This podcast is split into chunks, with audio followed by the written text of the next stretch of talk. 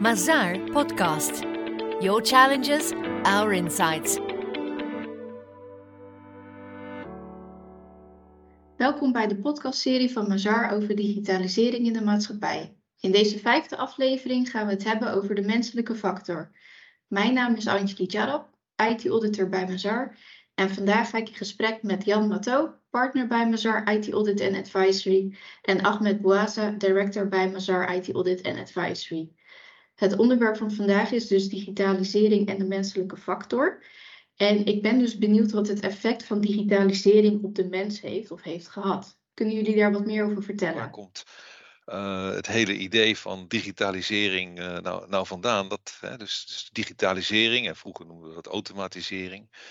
Dat, uh, dat begon eigenlijk um, ja, vooral om, om processen efficiënter te doen. En vooral ook um, in te zetten dat hè, dat je span of control als mens groter wordt. Omdat je met, hè, vroeger zonder automatisering kan je maar met maximaal 10 mensen in één keer communiceren. Ja. Uh, en met digitalisering kan je ineens enorme grote groepen bereiken.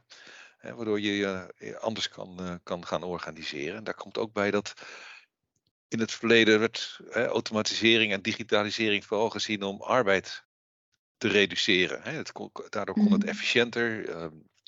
Repeterende administratieve processen, vooral die, uh, konden makkelijk uh, met digitalisering uh, geautomatiseerd worden.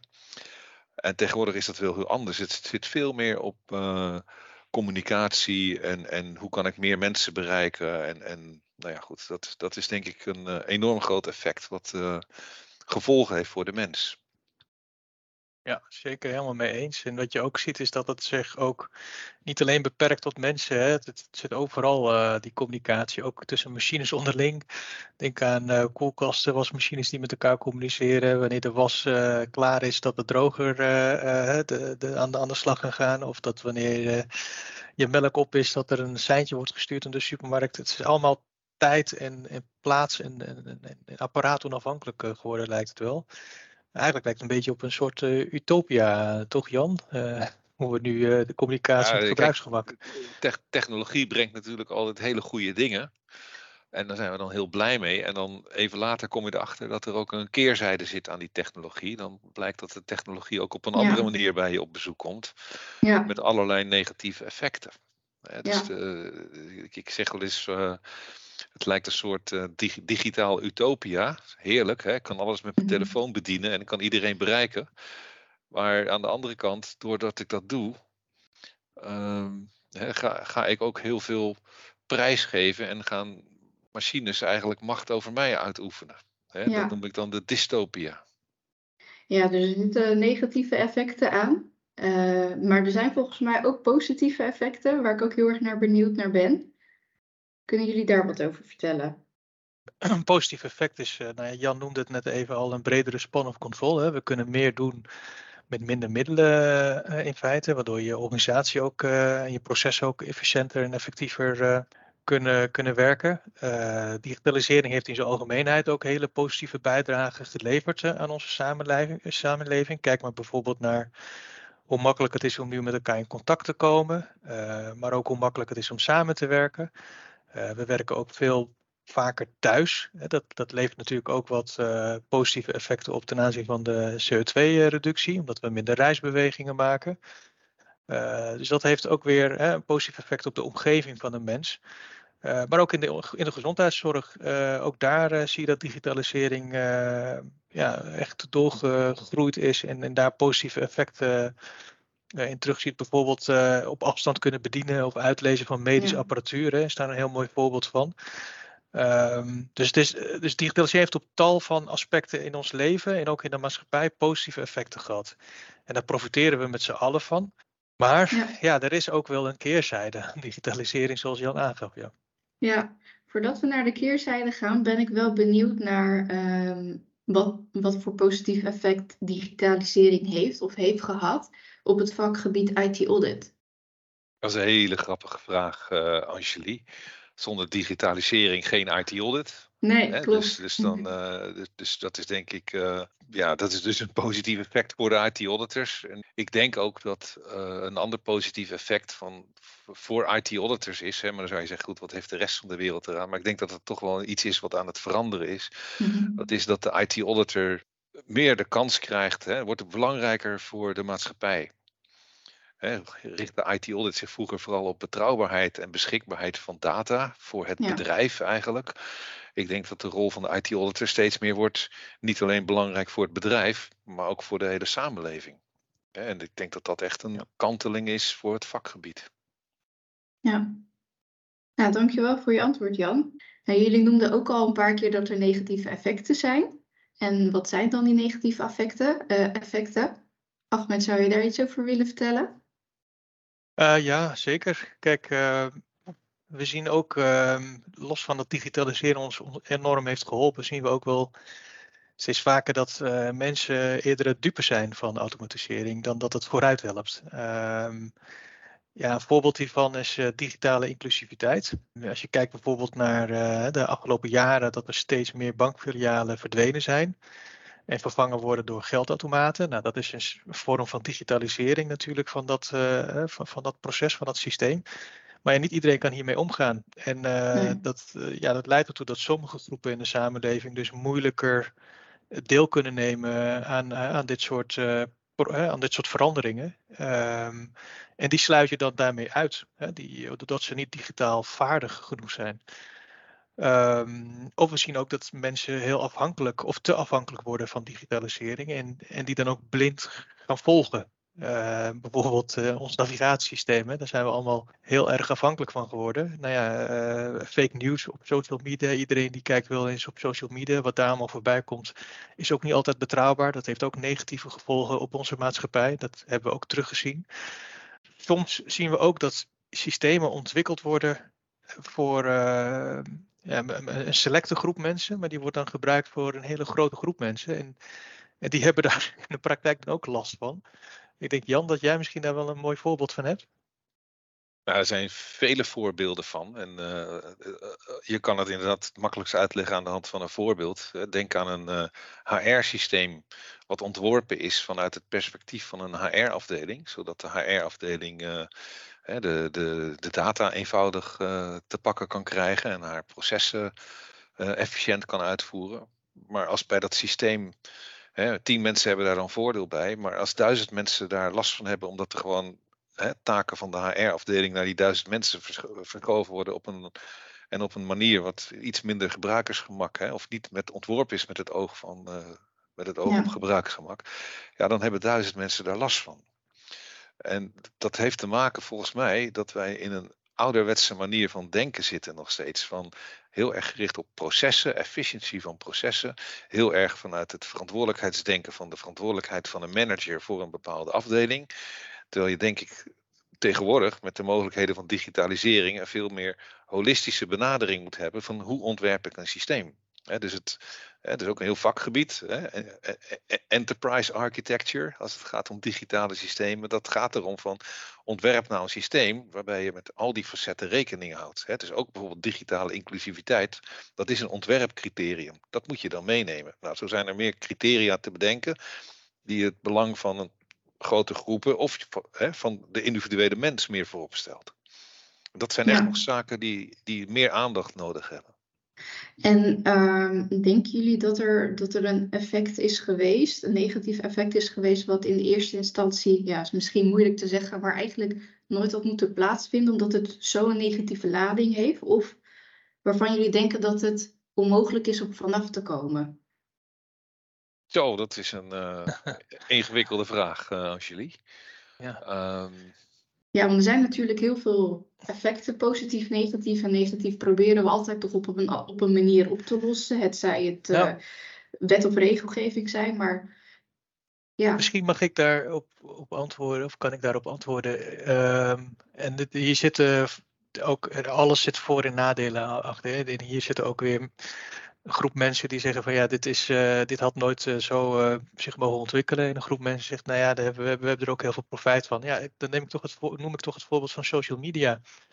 Als je ziet hè, en de, de positieve Ja. effecten ervan, dat we veel frequenter, makkelijker met elkaar in contact komen. Nou, dat is een heel mooi positief effect van digitalisering. Maar als je ook ziet hoeveel pijn, leed, ontwrichting in de maatschappij. Ehm, ja Ehm, hoe, uh, hoe er soms uh, bij kinderen allerlei beeldvorming ontstaat uh, door, door, door allerlei social media berichten. Ja, dat heeft ook heel veel ellende en negativiteit veroorzaakt. En dat kun je niet meer, dit kunnen we niet meer ongedaan maken makkelijk. Je kan niet meer van de een op de andere dag zeggen van nou, we stoppen ermee nee. met social media. Dat, dat zie ik niet gebeuren.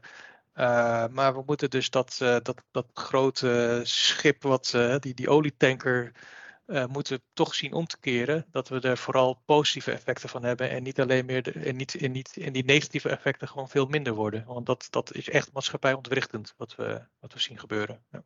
Ja, kijk, dat kan er nog aan toevoegen van wat je, wat je ook ziet is enorme cumulaties van data bij bepaalde partijen. En eh, wat je dan, dat noemen ze ook wel eens de winner takes it all effect. Dat is uh, de partij met de meeste data, die, die wint het altijd van anderen.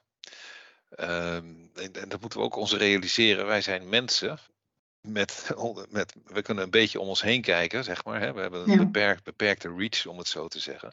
Maar we staan tegenover hele machtige machines. Uh, en dat, ja, dat is denk ik, uh, dat is gebeurd. En ik denk niet dat je dat zomaar meer uh, omdraait. Dat is één. En twee is, mm -hmm. digitalisering hè, wat we net zeiden, communicatie is, is, is een hele belangrijk iets. Hè. We hadden het ook altijd over ICT. De, de, de C van ICT gaat over communicatie. Um, dat alles wat je daar doet, dat heeft dus een enorme sprong genomen. Dus laten we zeggen, alle kwaadaardigheid die in de samenleving zit zonder digitalisering, al die kwaadaardigheid beschikt nu ook over digitale middelen. Ja, dus daar heb je gewoon mee te dealen. Dat, moeten we goed beseffen. Hè? Dus thuiswerken voor uh, inbrekers, dat is heerlijk. Ze kunnen gewoon van achter hun bureau uh, criminele activiteiten uh, doen. Als, hè, ze hoeven niet meer door de regen. Hè? Dus dat, dat zijn allemaal effecten die moeten gewoon onder ogen zien. En daar moeten we gewoon aan werken. Of gewoon, daar moeten we aan werken dat we dat begrijpen. En dat we er wat aan doen als samenleving ja. en, ook, en ook als overheid. Ja, dus een hoop, eh, een hoop risico's. Um, nou, je gaf net al uh, aan van uh, de, de, daar moeten we gewoon samen aan werken als samenleving, de overheid ook bij betrekken. Uh, kunnen jullie voorbeelden geven wat, wat nog meer gedaan kan worden? Nou, ik denk, om even een schot voor de boeg uh, te geven, van, uh, ik denk dat het op allerlei plekken plaats zit. Hè. Je, je, moet op, op verschillende niveaus denken en op verschillende niveaus maatregelen treffen. Ik denk dat de overheid absoluut, zonder overheid krijgen we dit, gaat dit niet goed. De overheid moet regels verzinnen en vooral ook handhaven. Hè. Dus dat is wel mm -hmm. een, uh, een eerste stap die, die, die nodig is. En gelukkig gebeurt dat ook wel. Hè? Dus we, zien steeds meer wet en regelgeving vanuit de overheid komen. Maar goed, dat is de overheid. Daar komen we zo nog wel even op terug misschien, want wat er allemaal gebeurt. Twee is, ik denk dat de aanbieders van digitale diensten, dat die hun verantwoordelijkheid moeten nemen. En we hebben onze mond vol van uh, maatschappelijk verantwoord ondernemen en over ESG en over dat soort dingen. En daar is het hele digitale aspect is vergeten dus in de, in, in, dat, is, dat is ernstig, vind ik. Dat vind ik ook een gemiste kans. Dus uh, dat moeten we nog maar eens een keer uh, opnieuw gaan, uh, gaan ontwerpen, denk ik. Dat maatschappelijk verantwoord ondernemen ook zit in het gedrag van IT-dienstverleners. En dat we daar nou ja, ethische aspecten in acht moeten nemen. En vooral transparanter moeten worden wat er allemaal gebeurt met de data van, van de individuen. En, en het gevaar is namelijk dat op basis van al die data gaan anderen beslissen wat voor jou relevant is. En die gaan jou sturen, die gaan macht over jou uitoefenen. Nou, dat, daar moet wat aan gebeuren. En tenslotte de mens zelf, die moet echt bewust, zich bewust zijn van wat dit allemaal betekent. Hè? Een, uh, een pakketje bestellen bij een, uh, bij een webshop uh, en dat dat bij jouw huis wordt afgeleverd en alle data die daarmee wordt verzameld over jou, dat, daar moet je je bewust van zijn. En dat moet ook transparant worden. Ja. En om ook even terug te komen op die IT-dienstverleners, uh, Jan, van we zien nu ook interessante ontwikkelingen gebeuren op het gebied van eh, AI? Artificial Intelligence. Denk aan uh, ChatGPT van Microsoft, of OpenAI heet het volgens mij, en, en BART van Google die onlangs gelanceerd is. Um, ja, ook daar, hè, wat Angeli eerder ook al vroeg van, nou, zien jullie nog positieve of, of effecten die we niet meer kunnen terugdraaien of van, van, van, van, digitalisering. Dat dit, dit, dit is nu echt in opkomst. Dus we kunnen nog niet helemaal overzien wat ermee gaat gebeuren.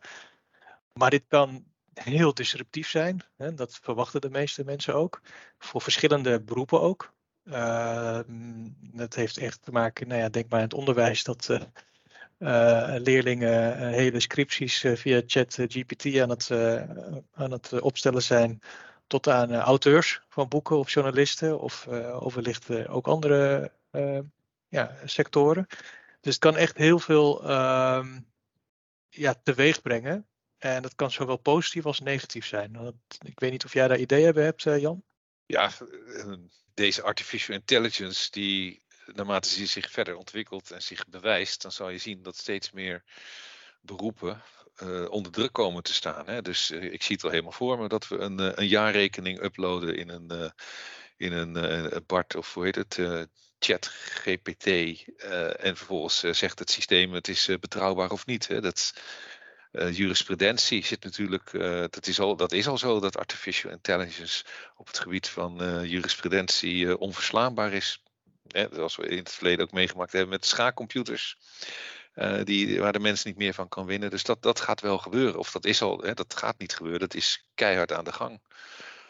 ja, en je gaf ook aan van um, de overheid moet dan met maatregelen komen en handhaven. Dit is dan denk ik een goed voorbeeld waarbij ze dat kunnen doen. Zijn ze daar ook op dit moment mee bezig? Dat zeker, dat toevallig weet? zeker, zeker. Uh, we hebben al de Artificial Intelligence Act, waarin staat, dat gaat vooral nog over het gebruik van artificial intelligence en de, en de inzet. Hè? Dus nou, wat, ja. doe je, wat doe je ermee? Maar ook een uh, actuele ontwikkeling is de Digital Services Act, die eind dit jaar van kracht wordt. Voorlopig geldt die alleen voor de hele grote platforms, hè, dus de, de, de, de, Twitters en de, de Googles, dat soort uh, niveau. En daar staat onder andere in uh, dat zo'n organisatie de content die erop staat moet gaan modereren. En dus besluiten moet nemen of content verwijderd moet worden, omdat het een te grote negatieve impact heeft op individuen. of, of dat we maatschappelijk onverantwoorde zaken op, opstaan. Um, ja, dat, en dat doen zij met artificial intelligence. Ja, dan komt het natuurlijk om de hoek van, uh, oké, zij moeten dit doen. Dus bij wet aangegeven. Overigens staat in deze wet ook dat deze systemen jaarlijks geaudit moeten worden. Ook interessant, ja. hè? er staat niet in hoe je dat moet doen, maar goed, makkelijk verzonnen. Uh, ja, nee, dit is mhm. keihard aan de gang.